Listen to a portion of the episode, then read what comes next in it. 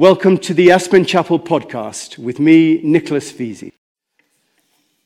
Well, as I said earlier, this is the, the fifth in a series that I'm doing on the 10 ox herding pictures. And they're a series of pictures, you can see them on the little, uh, little booklet you've got, accompanied by poems, and they're used in the Zen tradition to illustrate the stages of spiritual development. And if you want to see any of the previous talks or listen to them, if you pick up one of those red cards at the back, it'll show you how to get hold of them either through a podcast or to be able to watch them. Zen aims through meditation to enable us to realize the true nature of our reality. That's what Zen does. Um, but this 10 weeks is not about studying Zen. It's about using Zen tools, and in our case, the 10 ox herding pictures, to reflect on the true nature of our reality. So these are just tools that we're using uh, to do that. And I said this before, but there are many different depictions of the 10 ox herding pictures. Uh, those are the ones that we use. Um, here's another one. This is number five um, which is uh, leading the ox home, and that's actually the one that we're going to be talking about today. And that you can see it's a slightly different uh, depiction. And here are, there are a whole series of them here. If you wanted after the service to go and have a look at them, and they're, uh, that's a different one. Uh, but you can see lots of them. They've been done over the last thousand years in, in different uh, sorts of ways. They represent 10 stages, the 10 stages of awakening, the stages of the journey to finding the essence of all things. And, you know, really, they just enable us to see our place in the journey, where we're at, and, and what the pitfalls are, and, and how it all works. It's, I always say it's like spiral dynamics, spiral dynamics uh, from a thousand years ago. This is where they were at uh, before Ken Wilber. Um, and in the first, if you look at your little booklet, in the first one, uh, these are the ones we've done before. The first one, number one, is searching for the ox. In that first one, the ox herd is lost, like most of the world, most of us in the world today. He's been led astray uh, by the cares of the world. He's been led astray by his desire to succeed, to attain, to make his way. And we, like the boy, are looking for the meaning in life.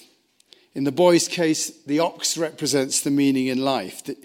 Uh, it represents the true nature of who we are. You can call it God, the ground of all being, whatever you like to call it. That's the first stage. The second stage, number two, is seeing the traces. So you can see him there, he's looking up, he's seeing the traces, and really we have to be willing in our day and age to empty ourselves out of our own, the things that we think that we know, uh, in order to, to not know, so we can actually see what, what, where we're being guided. If we're willing to do that, we can see the traces of our true nature. We can see just little bits of our true nature that gives us a sense that there may be something more. The traces are hidden, but once you have the nose for finding them, once you are open to looking, then they begin to reveal themselves. So that's when you sort of get little glimpses of things, you read little bits in, in books, and you think, well, maybe there is something else. So, and the next, uh, number three, is seeing the ox. You can see that. That is the moment of satori. That is that sort of seeing the light experience. And I always think it's funny that that's only number three. And the reason it's number three is that it although we think it is, we think it's the end point of all spirituality. In, in our consumer enlightenment society, that's what we want, that experience. Zen says no. That's only number three. If you do manage to catch a glimpse of it, that's all well and good, but you've still got a long way to go. And there's no point in saying, no, I'm the enlightened one and let's go forward.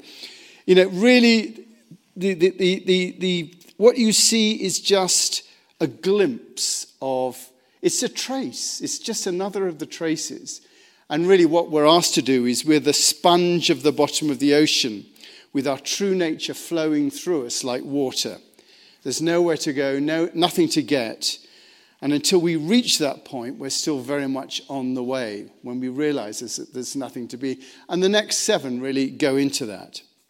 Last week was catching the ox. Our struggle with not being led astray when we're really, you know, but focusing on our true nature. But we're often led astray by the habits that we have in life, and they lead us from that journey. We think, oh, yes, I'd love to go on this journey, but I think I'll just go down to the bar first because that's what I feel like doing, or I think I'll do this. Or we get led astray along our journey. And in this picture, there's a big change from the last uh, ones before that, the last three. And the big change is that the boy is now attached to the ox. He's not on his own anymore. You can see he's actually he's caught the ox. So he's actually attached to the ox. So he's no longer wandering around aimlessly. And this change lasts for the rest of the journey. He's not separate in his own mind from the ox. And there's another thing I want to emphasize from last week. And I think it's vital to where we're going this week. When we struggle, and all of us do this, we struggle with our habits and our temptations. When we do that, we often make our mind the bad guy. You know, it's our mind that led us, naughty mind. You know, you shouldn't make me have that drink. Or, you know, I, of course it was my mind that led me astray. If only I could live by my heart and not my mind, then, you know, I'll be a good person. But the reality is, and we mentioned this last week, the reality is that there is no separation between the mind and the divine nature. They are both as of one. The mind is part of our true nature, a part of who we are. And just to illustrate that last week, I read from that Hindu scripture, uh, the Upanishads.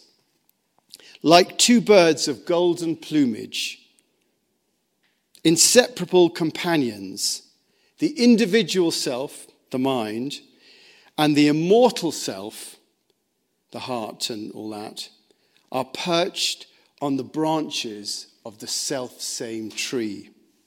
The former, the mind, tastes of the sweet and bitter fruits of the tree. The latter, tasting of neither, calmly observes. The individual self, deluded by forgetfulness of his identity with the divine self, is bewildered by his ego. He grieves and is sad. But when he reckons, recognizes the worshipful Lord, the ground of all being, as his own true self and beholds his glory, he grieves no more. Seeing him present in all, the wise man is humble, puts not himself forward. His delight is not in the self, his joy is in the self now. He serves the Lord of all. In other words, the struggle between the mind and the heart stops as the mind realizes that there is no struggle at all if it's willing to let go its desire to control. And I think that's quite important because we do blame our minds. But when we realize that our minds are just as much as part of our, our, our true nature as our hearts are, then we can relax a bit. And then we come to now picture five. And what I'm going to do is read the verse, first of all, just to introduce him. So you look at picture five. When a thought moves, another follows, and then another, and then an endless train of thoughts is thus awakened. Through enlightenment, all this turns to truth. But falsehood asserts itself when confusion prevails. Things oppress us, not because of an objective world, but because of a self deceiving mind. Do not let the nose string loose, hold it tight, and allow no vacillation. And then there's always a little extra poem there which illustrates it. The boy is not to separate himself with his whip and tether, lest the animal should wander away into the world of defilements. When he is properly tended to, he will grow pure and docile. Without a chain, nothing binding, he will by himself follow the ox herd. So, in this one, as the mind sees the true nature, so all the struggle is let go. He lets go the desire to control and then begins to follow the heart. That, that's the progress that we're making in this. The mind begins to follow the heart. But there's always the danger because the mind, one thought is always following another. And the danger is to get caught up in that. And notice in the picture, the ox is docile. Yet the boy has firm control of the rope. He is aware of the possibility that the ox might pull away, the mind might pull away. And so I think with our lives at this stage, our mind becomes aware of itself as creating the struggle. And yet we have to be vigilant to keep the heart and the mind together as the mind easily forgets. One thought follows another. You know, I remember when I began my meditation practice 10 years ago, I, I, I sort of waited 10 years after having a bit of an experience to start a meditation practice. And, you know, in those 10 years, I'd had this experience, and really nothing really changed in my life. I said this last week. And instead of like going after advertising trying to be a copywriter and be successful in that, I was now going after enlightenment and trying to be successful in that. Nothing, nothing really changed.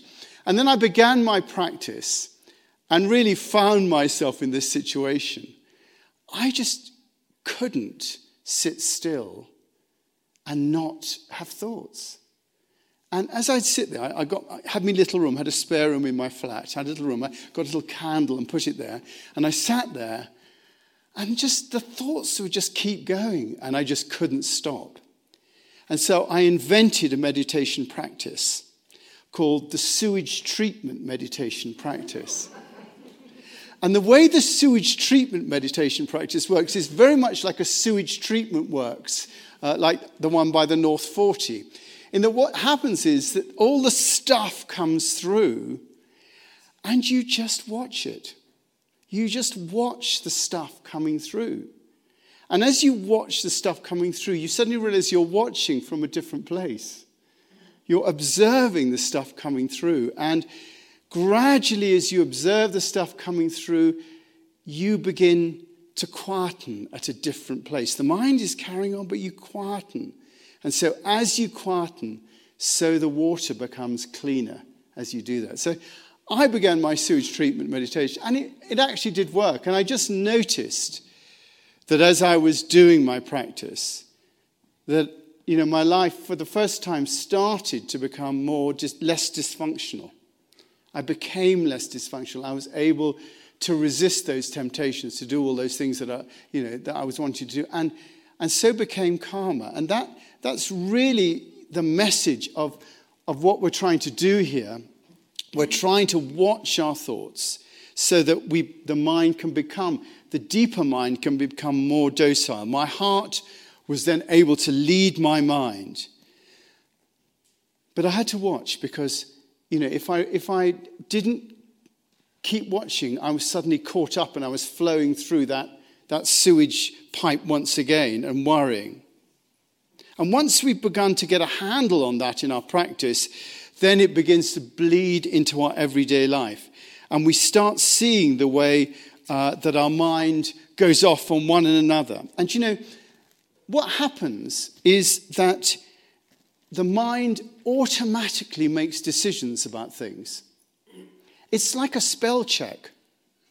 You know, it will auto, you know, in a spell check, you're writing something, and it can be embarrassing when you're, especially when you're sending a text and you, the wrong, wrong, word appears and then you send it. Actually, I find in my email now, I can, I can retrieve emails, which is, a great relief to me. But, but you do send emails, and the spell check has made them completely different. You know, you, it puts a word around. But our mind does it all the time. Even though we don't know, it is continually making decisions about things totally automatically. I'll give an example. I just need a volunteer from the audience. Anyone? Yep, Jeff, do you want to come up here? Okay. Jeff. Yeah, just come up here there, Jeff. Right, right. You can put your book down there, Jeff. Right, so just turn around, Jeff, and face. Now, I just want you to observe your mind automatically making decisions about things. So I want you to think, what is Jeff's favorite music? Okay, anybody? Put your hand up. Now, put your hand up so I can hear. Rock and roll. Okay, anybody else? What's it, what do you, yes? Country. Country, you think is favorite? Yeah, I can see that, yeah. What else? What's his favorite music? Somebody else? Classical. classical. Now, you can just see from that, here are three different minds. They don't know, you know, what he does like. You know, have made completely. Okay, what's his favorite movie? Favorite movie? Yes. Scarface. Sorry? Scarface. What do you say? Scarface. Staff. Star, what is Star what? Scarface. Stargate. Scarface. Scarface. Scarface. Yes, I can't, I can't quite see that. But yeah, Scarface. What else? Uh, somebody, yeah. Sorry? Forrest Gump. Run, Jeff, run. Okay. Anybody else? Anybody else? What, what's his favorite film? Casablanca. I can see that. All Always. Yeah, and one more? River runs through it. Very good. Okay. Favorite book? Favorite book? He's in the book business. He's in the book. Is it? You know he's his favorite.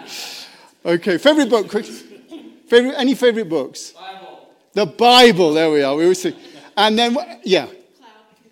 Cloud Cuckoo Land. And what sort of car does Jeff drive? Mustang. A Mustang. What else?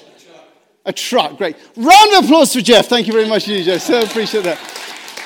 Now, the reason for doing that is to show that they are completely different.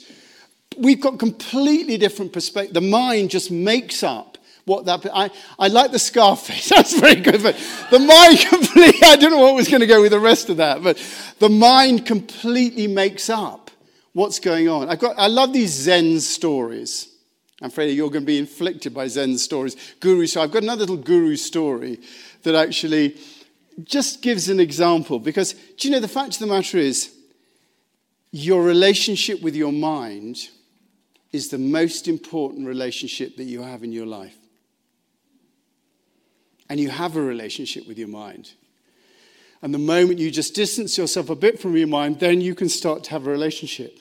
If you think you're your mind, you can't have a relationship with it because you just can't see it. But your relationship with your mind is the most important relationship in your life, and it governs all the other relationships that you have. Anyway, this is called trading dialogue for lodging. Now, the idea is that in sort of Zen times, in these monasteries, um, if you could make an argument about Buddhism with those who are living in the monastery, any wandering monk can remain in a Zen temple. So if you turn up in a Zen temple, if you can make a good argument with the monks, then you can stay. If you can't make a good argument, you have to go on. So you have to prove your, your ability to know Buddhism. If you're defeated in the argument, you have to move on and you can't stay. In a temple in the northern part of Japan, two brother monks were dwelling together. The elder monk was learned, but the younger monk was stupid and had only one eye. A wandering monk came and asked for lodging properly challenging them to a debate about the sublime teaching. The elder one, the intelligent one, was tired that day from too much studying and told the younger monk to take his place. Go and request the dialogue, he said, in silence. So the young monk and the stranger went to the shrine and they sat down together.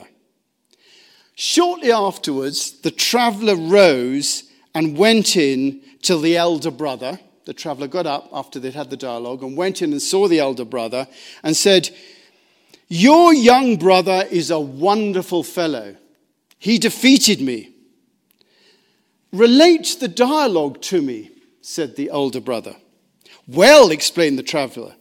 First, I held up one finger, representing the Buddha, the enlightened one. He then held up two fingers, signifying the Buddha and his teaching. I then held up three fingers, representing the Buddha, his teaching, and his followers living in harmonious life. Then he shook his clenched fist in my face, indicating that all three come from one realization. Thus he won, and I have no right to remain here. With this, the traveler left. Where is that fellow? asked the younger monk who'd done the dialogue to the elder brother. I understand you won the debate, said the elder brother. Won nothing! I'm going to beat him up. Tell me the subject of the debate, said the elder brother. Why? The minute he saw me, he held up one finger, insulting me by insinuating that I have only one eye. Since he was a stranger, I thought I'd be polite to him, so I held up two fingers, congratulating him on the fact he had two eyes. Then the impolite wrench held up three fingers, suggesting that between us we only had three eyes. So I got mad and started to punch him, but he ran out and that ended it. And you can see there, you know, completely different perspectives from the same story. And, and that's how one thought following another, we often, unless you can watch it, we often live our life. We have to be vigilant and watch to make sure that we're not jumping to the wrong conclusions. And the result is, of this is that we can experience that calmness if we're watching. We no longer worry about how this or that will turn out because we're just watching. We don't have to worry about what other people's motives are. We're less interested in predicting outcomes and more interested in what's right in front of us the beauty of the trees, the taste of the food, the effect of the music. Our minds begin to conspire with our hearts to bring us into the present moment, our true home. And being in the present moment, we begin to live in our true nature, and life becomes less of a struggle. Now, the other name for this picture is taming the ox. And some say that it's the most important of all the pictures in these 10 ox herding series because it describes the life's work of a spiritual practitioner. When a thought moves, another follows, and then another. An endless train of thoughts is thus awakened. It's about the old idea of not inviting your thoughts to tea. Not inviting your thoughts to tea. Once you stop that continual train of thought, then truth and the enlightened mind begins to appear.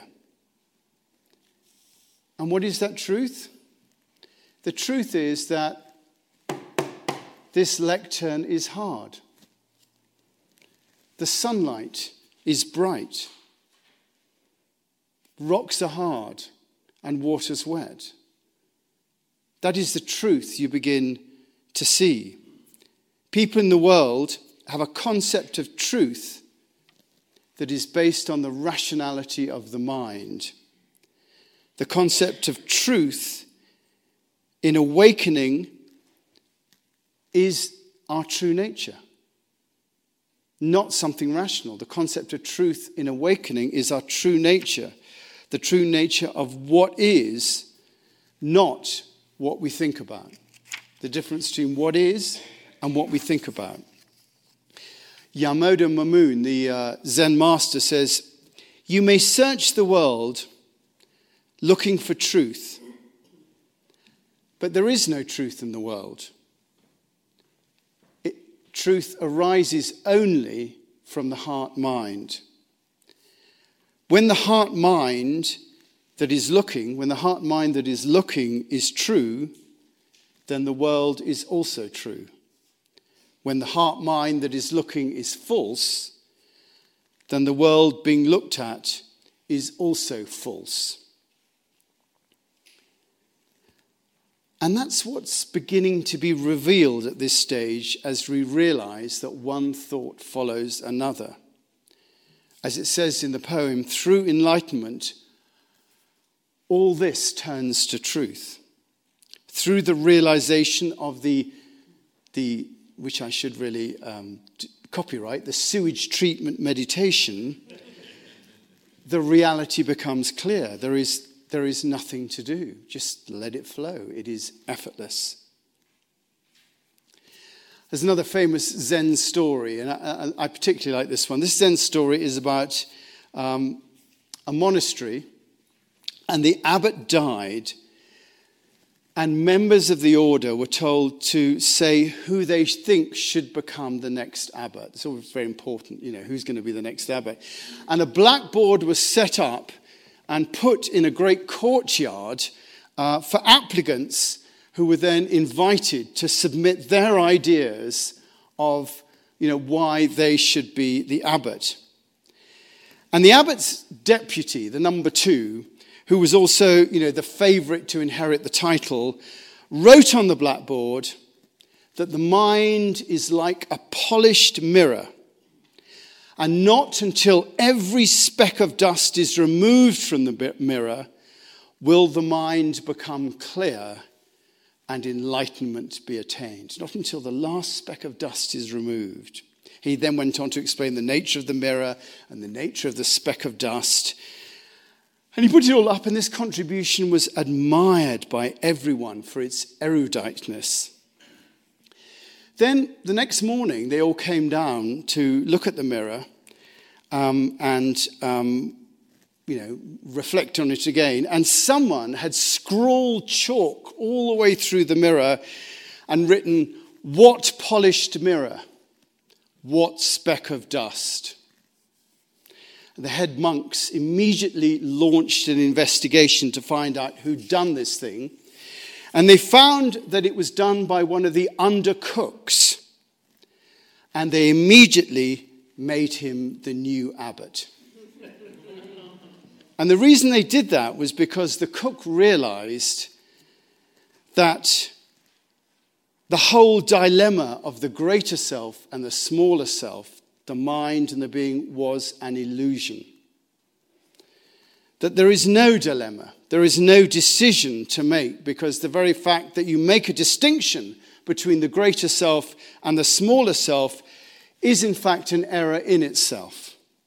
We create the idea that there are two aspects of the self in order to explain the fact that we experience ourselves as being separate and distinct from the greater self.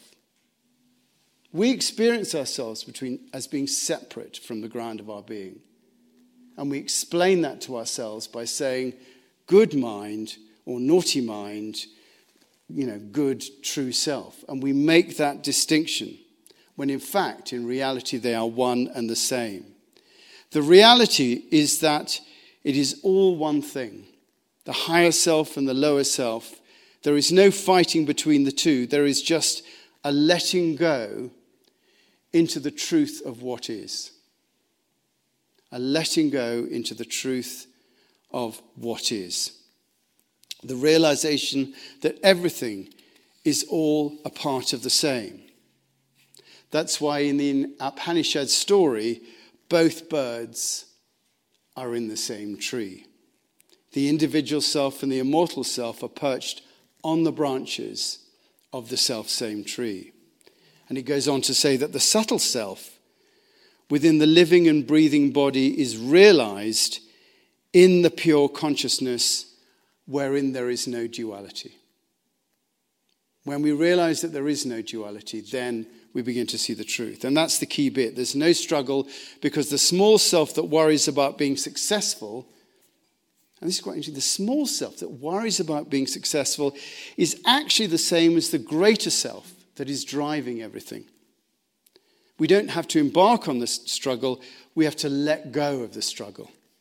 We have to see that the desire of our hearts and our minds and all that stuff that goes on, you know, to know, you know, what's coming, what's going to happen next, the impetus for that is all for the greater good. There's a great movement that the mind is trying to identify.